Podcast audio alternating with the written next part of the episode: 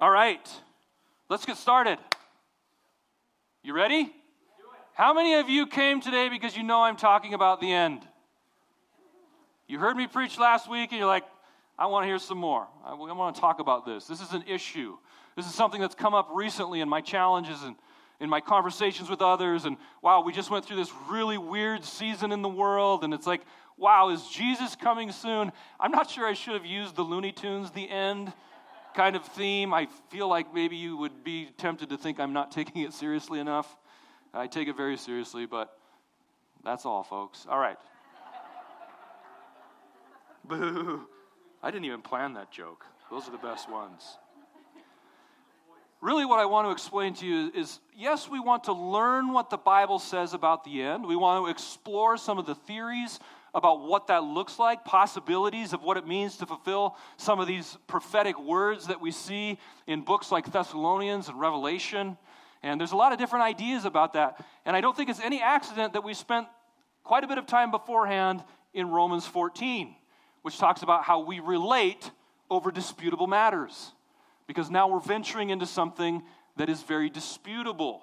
It's not provable yet because it hasn't happened, at least for most people's perspective. So I want to begin with this James chapter 5, verse 8. Establish your hearts. Establish your hearts, for the coming of the Lord is at hand. Establish your hearts. This idea of being established is like firmly grounded on a foundation.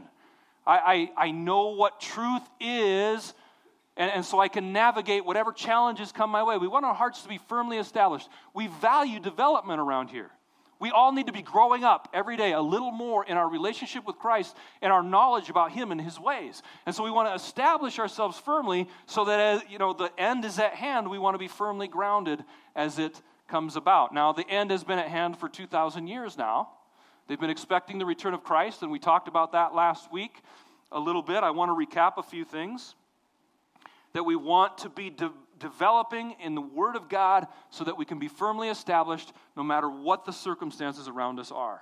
And really, ultimately, at a heart level, that's a lot of my motivation about this series. It's not about proving one particular point about end times theory, about eschatology. That's not what it's about to me.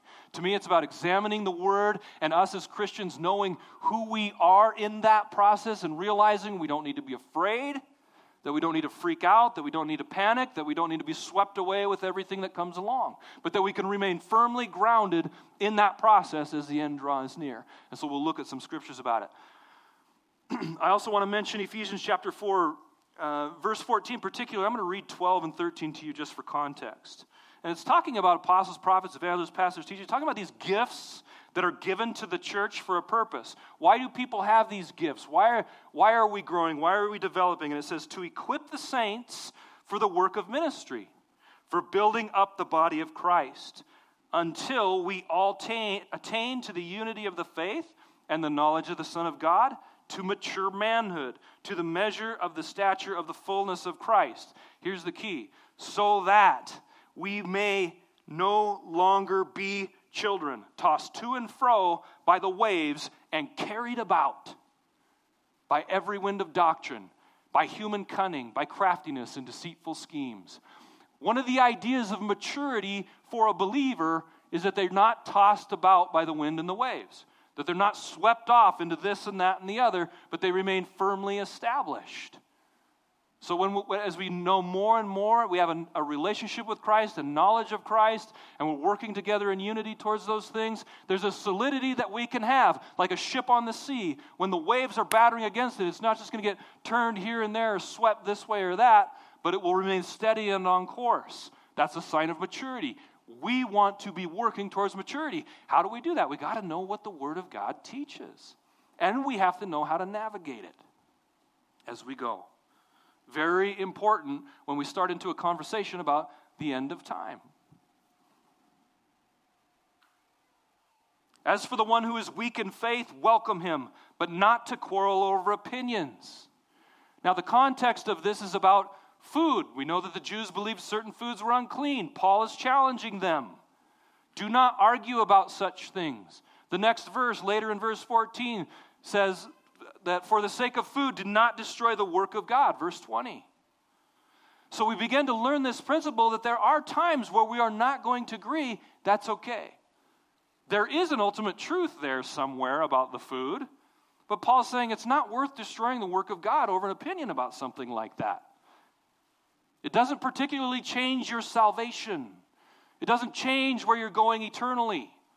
Yes, it's a thing, and we learn more about the heart of God the further we get into it, and that's important and valuable. It's not that we just ignore things, but it also gives us some, some ability to change. You know, if I've made up my mind about something about the end times, it's okay if I change my mind because my relationship with God and my development with God is always growing. So, once upon a time, you might not have been able to eat meat, you poor person. But then you came to the realization that God was cool with it, and then you ate meat, and your life was way better. Right? We grow and we develop in our understanding of who God is. And so when we cling to something t- too tightly and we dig our heels in, I'm talking about disputable matters. I'm not talking about whether or not Jesus was the Son of God. I'm not talking about firmly established, indisputable facts. I'm talking about disputable matters, things where we're not entirely clear from the scripture exactly what they mean. And it's good for us to search those out. Excuse me. The Bible says it's, it's the glory of God to conceal a matter and the glory of kings to find it out. We are searchers, we're always looking. It's great to investigate the end times and learn about those things. Some of you care about it, some of you don't. For some of you, it's super relevant, for some of you, it's not. But there is a relevance for all of us to understand, and we want to know, and there's reasons for that. Okay? It's really, I, I, this is as much about attitude and heart as it is about facts. And so we'll continue to talk about it. That's what's important to me. So, number one, we made this point last week. Jesus returns. Any questions? Jesus is coming back. So, Christ, having been offered once to bear the sins of many, will appear a second time, not to deal with sin, but to save those who are eagerly waiting for him. There will be a sudden, personal, visible, bodily return of Christ, as my favorite theologian Wayne Grudem says.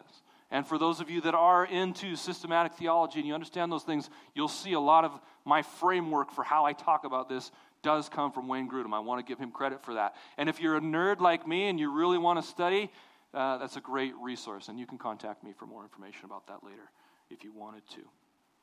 We talked about the fact that Jesus is returning, and we talked about that we cannot predict the day, nor should we try. Therefore, you also must be ready, for the Son of Man is coming at an hour you do not expect. You do not expect. See, it seems like to me, as I'm reading these passages where we're talking about everything that Jesus predicted about the end or other passages, that there's a sense of urgency sown into our hearts. That's important. You know, just like the bumper sticker we talked about last week Jesus return, is returning. Look busy. Why? Because we don't want to get, we're human and we'll get in this attitude like, he ain't coming back for another thousand years. It don't matter what I do. But, but the scripture sows into us an urgency. Thank you, Jen. An urgency about watching and being prepared, and, and there's parables about it and all kinds of things because I, I think it's so that we, for one, so that we stay motivated about our mission, that it's important, and at any time it could change. I think Jesus knew that. I think if Jesus told us all the details, I don't know, he had his reasons. But I also think that um, it's to build an expectation of hope, something that's right around the corner that is good. You know, the return of Christ is good. It will be good. It will be wonderful. And we're going to continue to talk about it this week. I want to throw in here, too, some thoughts about prophecy uh, that are important to think about because we're diving into the book of Revelation. We're looking at prophecies in Thessalonians. We're looking possibly a little bit in Daniel, Isaiah, Zechariah, all these different uh, places we're looking at some of the things Jesus had to say. Not all today. But I think it's important to remind ourselves what the purpose of prophecy is, and when we read these things, to keep them in mind. I want to begin in 1 Corinthians chapter 14, verse 3. For the one who prophesies speaks to people for their upbuilding and encouragement and consolation. When we study the idea of the prophetic gift in the New Testament, you know, Jen's going through a class hearing from God. We got the prophetic team that ministers to people prophetically. God speaks to his people today and through his people. And the reason he does that is to strengthen them, to lead them, to comfort them. And so when we see the, the same is true for the biblical prophecies, they're meant to console and encourage us. lead us.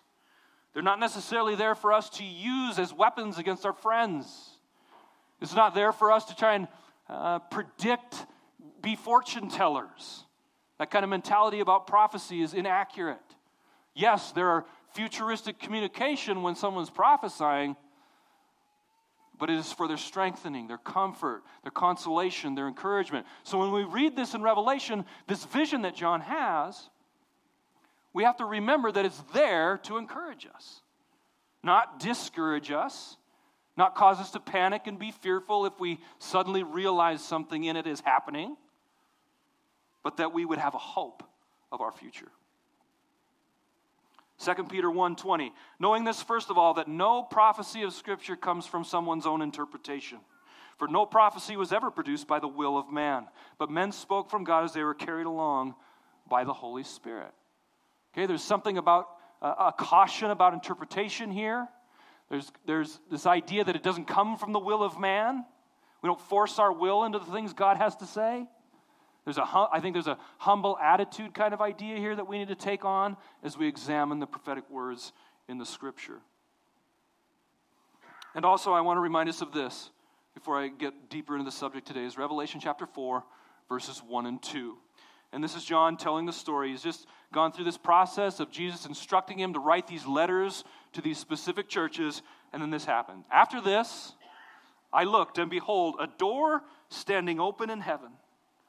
And the first voice, which I had heard speaking to me like a trumpet, said, Come up here, and I will show you what must take place after this. At once I was where? In the Spirit. The first thing I want to establish before we dive into some of the scriptures in Revelation is John is seeing from a spectacular point of view. John is caught up into the heavenlies, he's caught up into the spirit with the things that God is about to show him. There's a see, it's a doorway. What does a doorway represent? Going into another place. John goes into another realm to see the things that he sees. Now, how many of you see in the spirit realm every day? Anybody tell me what it looks like? Colors, shapes, sizes, forms. How does spiritual warfare take place? Do they have swords? Do they fight physically? Is there physical locate? We don't know. It's a mystery. So there's a, again, there's a, a good dose of humility we need to take on when we're examining these passages of Scripture, realizing that God is giving John a spiritual, prophetic point of view about the future. And we know that in proper biblical interpretation, you have the four things. I, I hope you guys are remembering these. I bring them up every once in a while. Four principles of biblical interpretation that we know. We have the meaning of the words and individual sentences. So if it says dog in the Bible, I know what a dog is right? Just basic language translation. Uh, I know the meanings of the words in their context. What is being spoken of in these situations? I know I have um, some historical information that gives me factual information about the passages that I'm reading. So, some of the history of the Old Testament and things like that. And then, fourthly, and most importantly, and what I want to draw your attention to this morning, is the, te- the overall teaching of Scripture. Now, we have to be cautious when we're, when we're coming to a place of really digging in and trying to interpret something that we take into consideration the whole of Scripture. Because sometimes we can kind of get this pet doctrine that then slowly pushes us towards ignoring what the rest of Scripture has to say because we're so latched on to this one thing. But we always have to zoom back out and take in the whole heart of God in circumstances so that we can come to a place of properly understanding as much as we can prophecies. Remember, we talked about the Jews last week. Hundreds of prophecies about the first coming of Jesus. Not a lot of information about what would happen after that. And we're kind of in that situation today about the second coming. We don't have a lot of information, just glimpses. And they had gotten so ingrained in what they felt like the interpretation was, they missed it. They crucified him. Now, we understand this is part of God's design, but they missed it. Now, I'm not saying we're going to miss it. That's not my point. It, it seems to me that from the scripture, when Jesus returns, ain't nobody missing it. But the point is this it's about how stubborn we dig our heels in about something that's disputable. We remain open to what God wants to do with us as times go along. We know that people predicted the end of time all the time since, since Jesus left.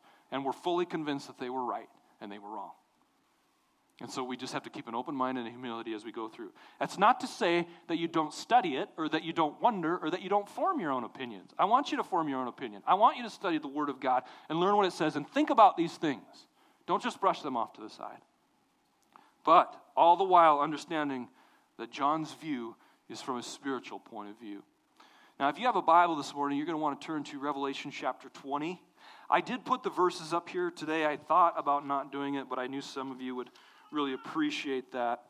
And it is a foundational part of talking about the end. If Jesus is coming back, why? What happens after that? What happens when Jesus returns?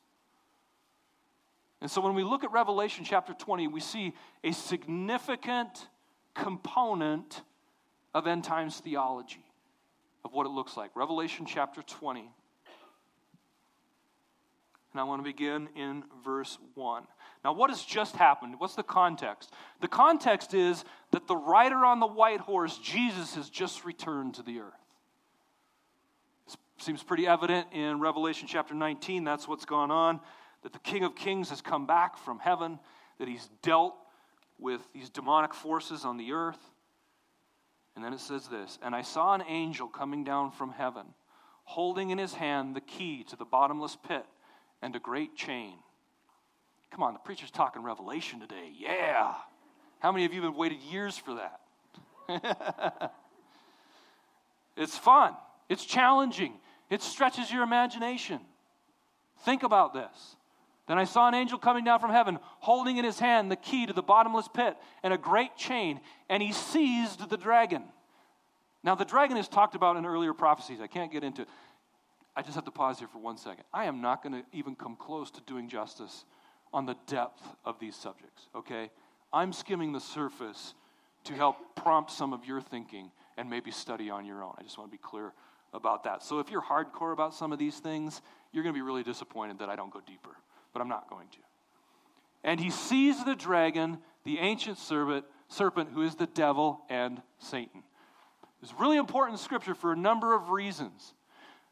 Number one, that the dragon that's prophesied about in the early part of Revelation is the devil, and that the devil is Satan. They're all the same person, so to speak. Okay? Very important. Let's go on. And he seized the dragon, that ancient serpent, who is the devil and Satan, and bound him for a thousand years, and threw him into the pit, and shut it, and sealed it over him, so that he may not deceive the nations any longer until the thousand years were ended, and that he must, after that, he must be released a little while. I want to talk to you today about the millennium. How many of you have heard the word millennium? Not millennial, not like the it could be an odd irony by the time it's over. But anyway, the millennium. You start hearing people talk, uh, the, the millennium, what is it? What's it about? It, it, there is a pretty clear picture here in Revelation chapter 20 that there's a thousand, there's this uh, span of time, this era that begins. And it looks like Christ has returned. This angel comes down, binds Satan, shuts him up, seals it in, thousand years go by. After that, he must be released for a little while. Let's go on. Then I saw thrones, and seated on them were those whom the, whom the authority to judge was committed. Also, I saw the souls of those who had been beheaded for the testimony of Jesus and for the word of God, and for those who had not worshipped the beast or its image or not received its mark on their foreheads and their hands. They came to life, key phrase, and reigned with Christ for a thousand years. There you see it again millennium, thousand. For a thousand years they reigned with Christ. The rest of the dead did not come to life until the thousand years were ended. This is the first resurrection. Blessed and holy is the one who shares in the first resurrection. Over such, the second death has no power. But they will be priests of God and of Christ, and they will reign with him for a thousand years. Revelation 20, 1 through 6. So, for theologians throughout history, this is a significant passage of Scripture because it, it does indicate a significant period of time in which Christ's reign, Christ reigns and in which his people reign with him. What is the millennium? It's been hotly debated for years and years. This is fun. Yeah, I'm so glad I get to talk about this today. I think it's really important to understand here that when Jesus, you know, there are times throughout history, you know, we can get weird about thinking, about, man, what would that be like? You're telling me that only some people rise first and they reign with Christ on the earth, like literally here on the earth, for a thousand years while Satan's not around, and then and then he comes back. That can be hard to imagine. Well, how does that play out in our reality? That's really fun to think about, and interesting, and a little scary, maybe. What is it like? What is that like? How do we interpret this? How do we understand it? It seems that Christ will return, and there's something called a millennium. So I want to talk about, before we dive into that, the idea that I want you to think about in history what we do know for sure, according to the scripture. In the beginning, when God made Adam and Eve, they were immortal, they lived forever. That's hard to imagine. We, it's hard to really decisively imagine what the Garden of Eden looked like, what the world was like without sin, where, where Adam named the animals and they ate from the fruit of the garden. I mean, there's just so many things. I mean, they ran around naked for crying out loud. What was that like? You know, I always joke it was probably warm. That's about it. I don't know, but it sounds amazing. It sounds wonderful what was going on. But sin changed the world. In, in chapter 3 of Genesis, when, when there's the fall of man, God curses the earth. And he says, Because of you. Not because of God, because of man, the earth is cursed. It's not going to yield what you want it to, et cetera, et cetera. And we call it the curse, the fall of man. Creation itself dramatically changed at the fall of man.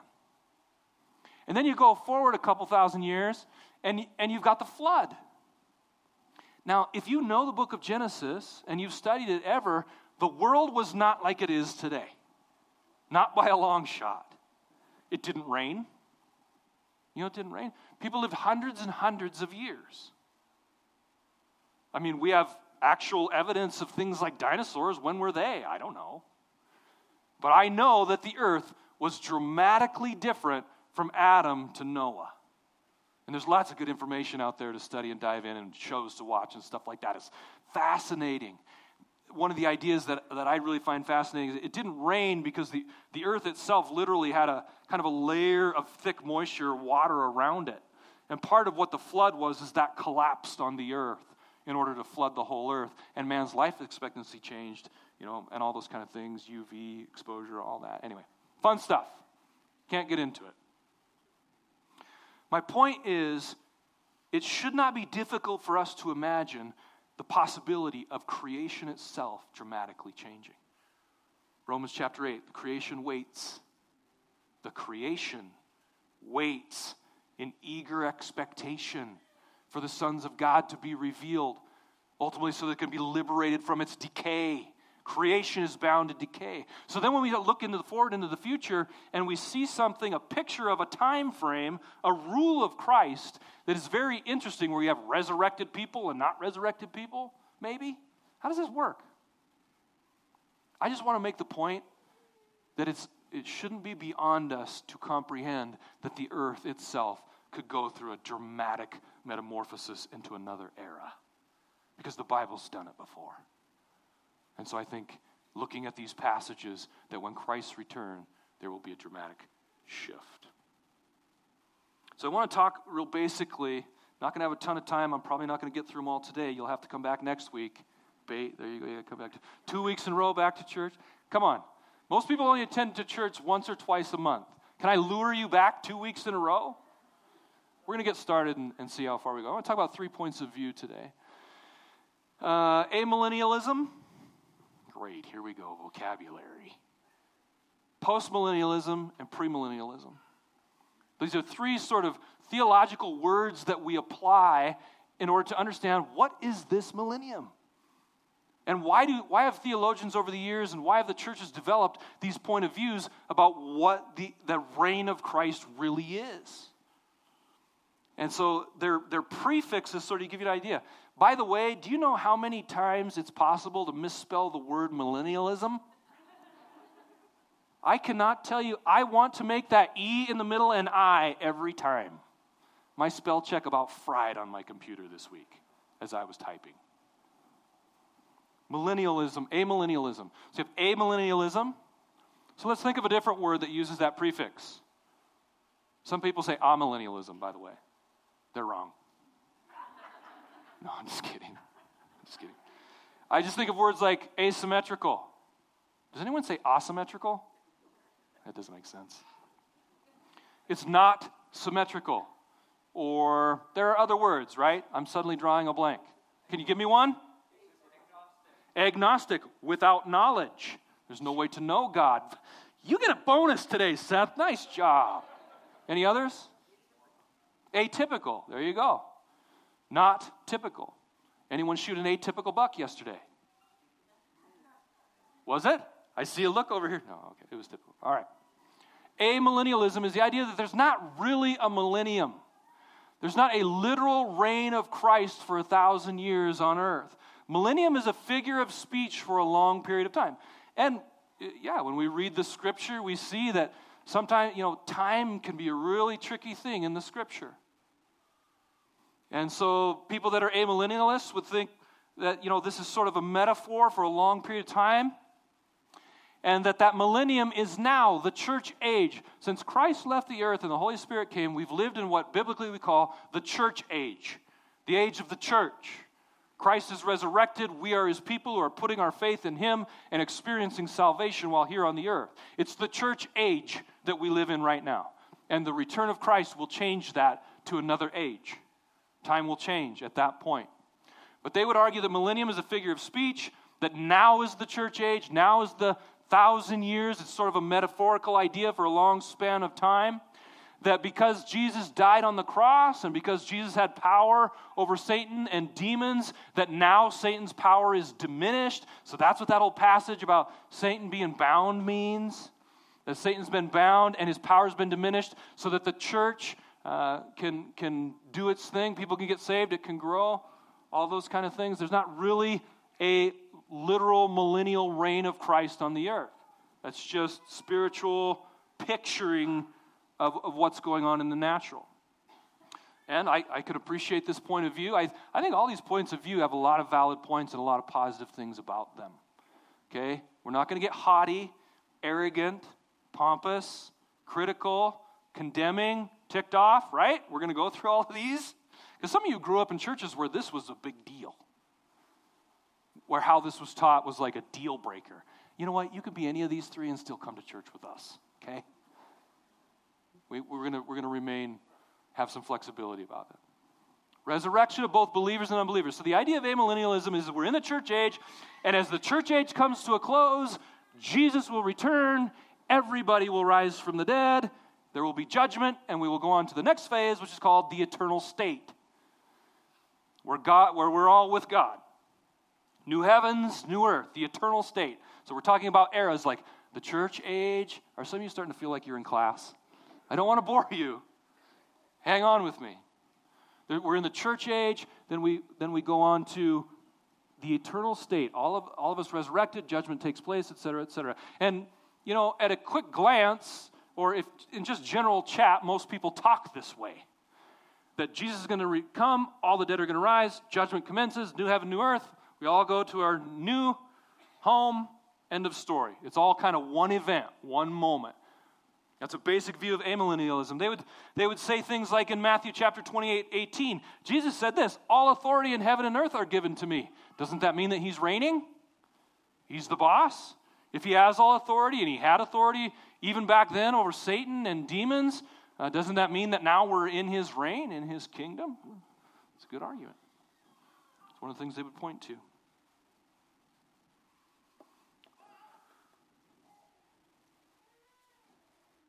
Let me see here what else I've got for that.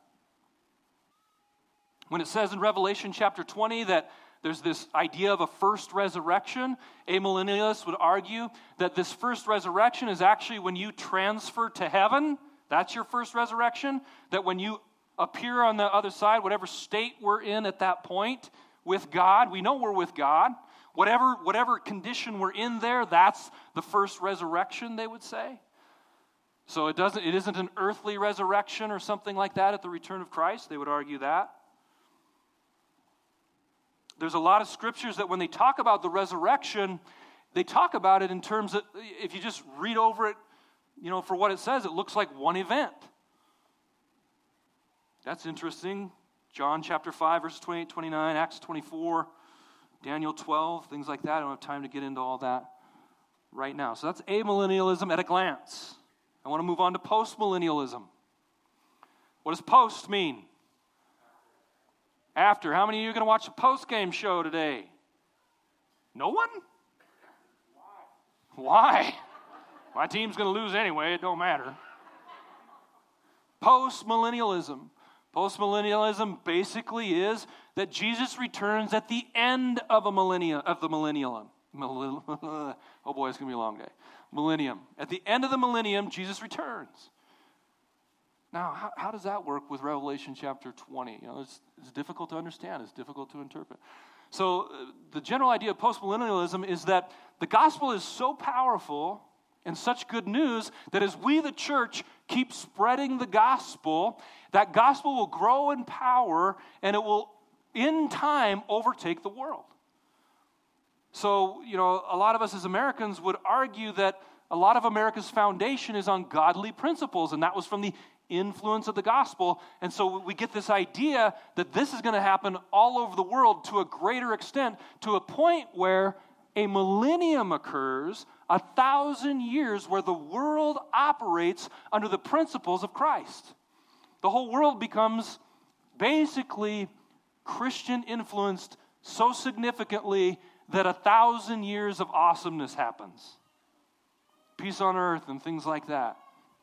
Uh, I, I really, you know, there's some good things about this. I mean, there's an emphasis on the power of the gospel, the need for you and I to be spreading the gospel to other people, influencing them. We, you know, a lot of people have gotten caught up recently with the politics and the gospel stuff because they want their nation to be influenced by gospel principles and godliness. And so they take action with those things.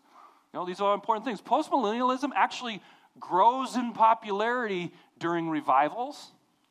So when God's pouring out his spirit and powerful things are happening in churches or countries, people in those countries tend to get optimistic about this possibility that actually this is so awesome what we're experiencing that it could change the whole world so the world could be at peace with God. And then when that thousand years, so in a way, Christ is reigning, but he's reigning from heaven and he's reigning through his church, his people. And that, you know, it's just a, a great time. The Great Commission prompts us this way. There's a parable that they would look at, Matthew chapter 13, verses 31 and 32. The kingdom of heaven is like a grain of mustard seed that a man took and sowed in his field. It is the smallest of all seeds, but when it has grown, it is larger than all the garden plants and becomes a tree, so that the birds of the air come and make nests in its branches. See, this gospel is meant to become the biggest tree in the garden.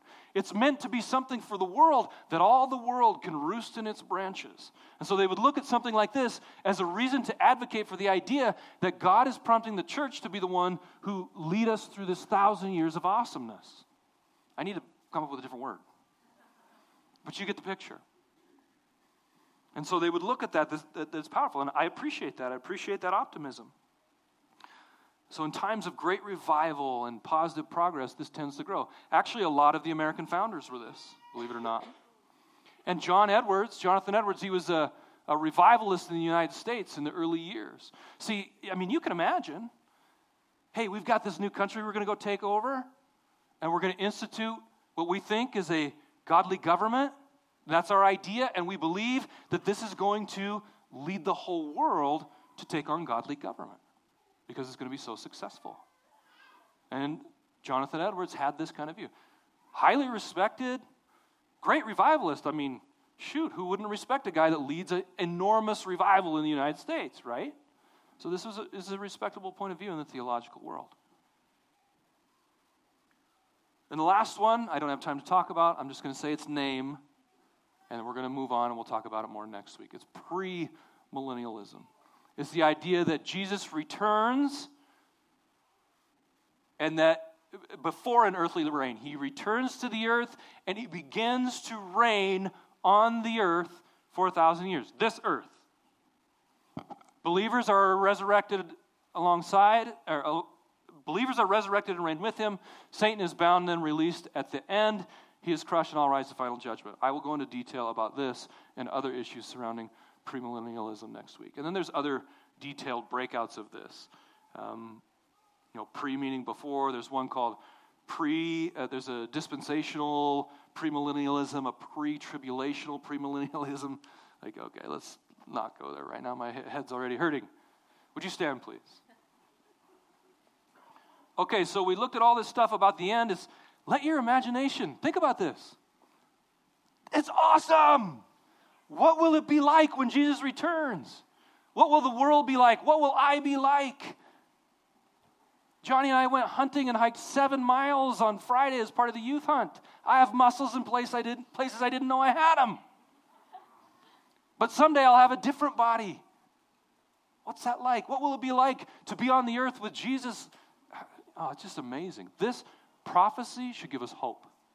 Prophecy should give us steadiness. These prophetic words are about our future hope, not our future demise.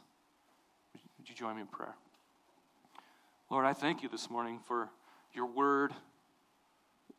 God, you, it's just amazing. I mean, I confident when when times end and we look back. I mean, just like we can look back on the, the Old Testament and go, wow.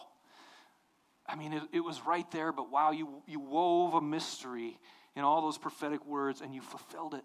And we are amazed at you. And I'm confident that at the end, we'll also look back at the New Testament and we'll say, wow, you wove a mystery in there you are amazing. It is the glory of God to conceal a matter, and the glory of kings to find it out. You're awesome, Lord. And we thank you for that. God, I pray that each heart would be encouraged. God, as, as we navigate wild times, different things, challenges, Lord, that our hearts would be established firm on you, the rock firm that, Lord, you are coming for your people and your word will be fulfilled. And so, God, we glorify you this morning. In Jesus' name, amen.